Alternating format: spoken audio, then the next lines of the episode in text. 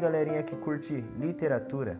Meu nome é Sérgio Gonçalves Filho, sou da escola Bairro Jundiaquara, na cidade de Araçoiaba da Serra, trazendo aqui para vocês um pouquinho da literatura brasileira, através de uma pesquisa chamada O papel da mulher negra na literatura brasileira. Na literatura brasileira, as mulheres negras têm um papel de um personagem silencioso e sem vida. Tem uma história única, silenciada, reprimida e esquecida, sem liberdade nenhuma de expressão.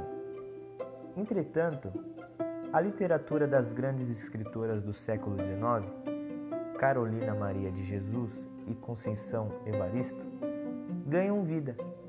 Mesmo não tendo privilégios, passam a ter uma voz para contar suas tristes histórias de escravidão.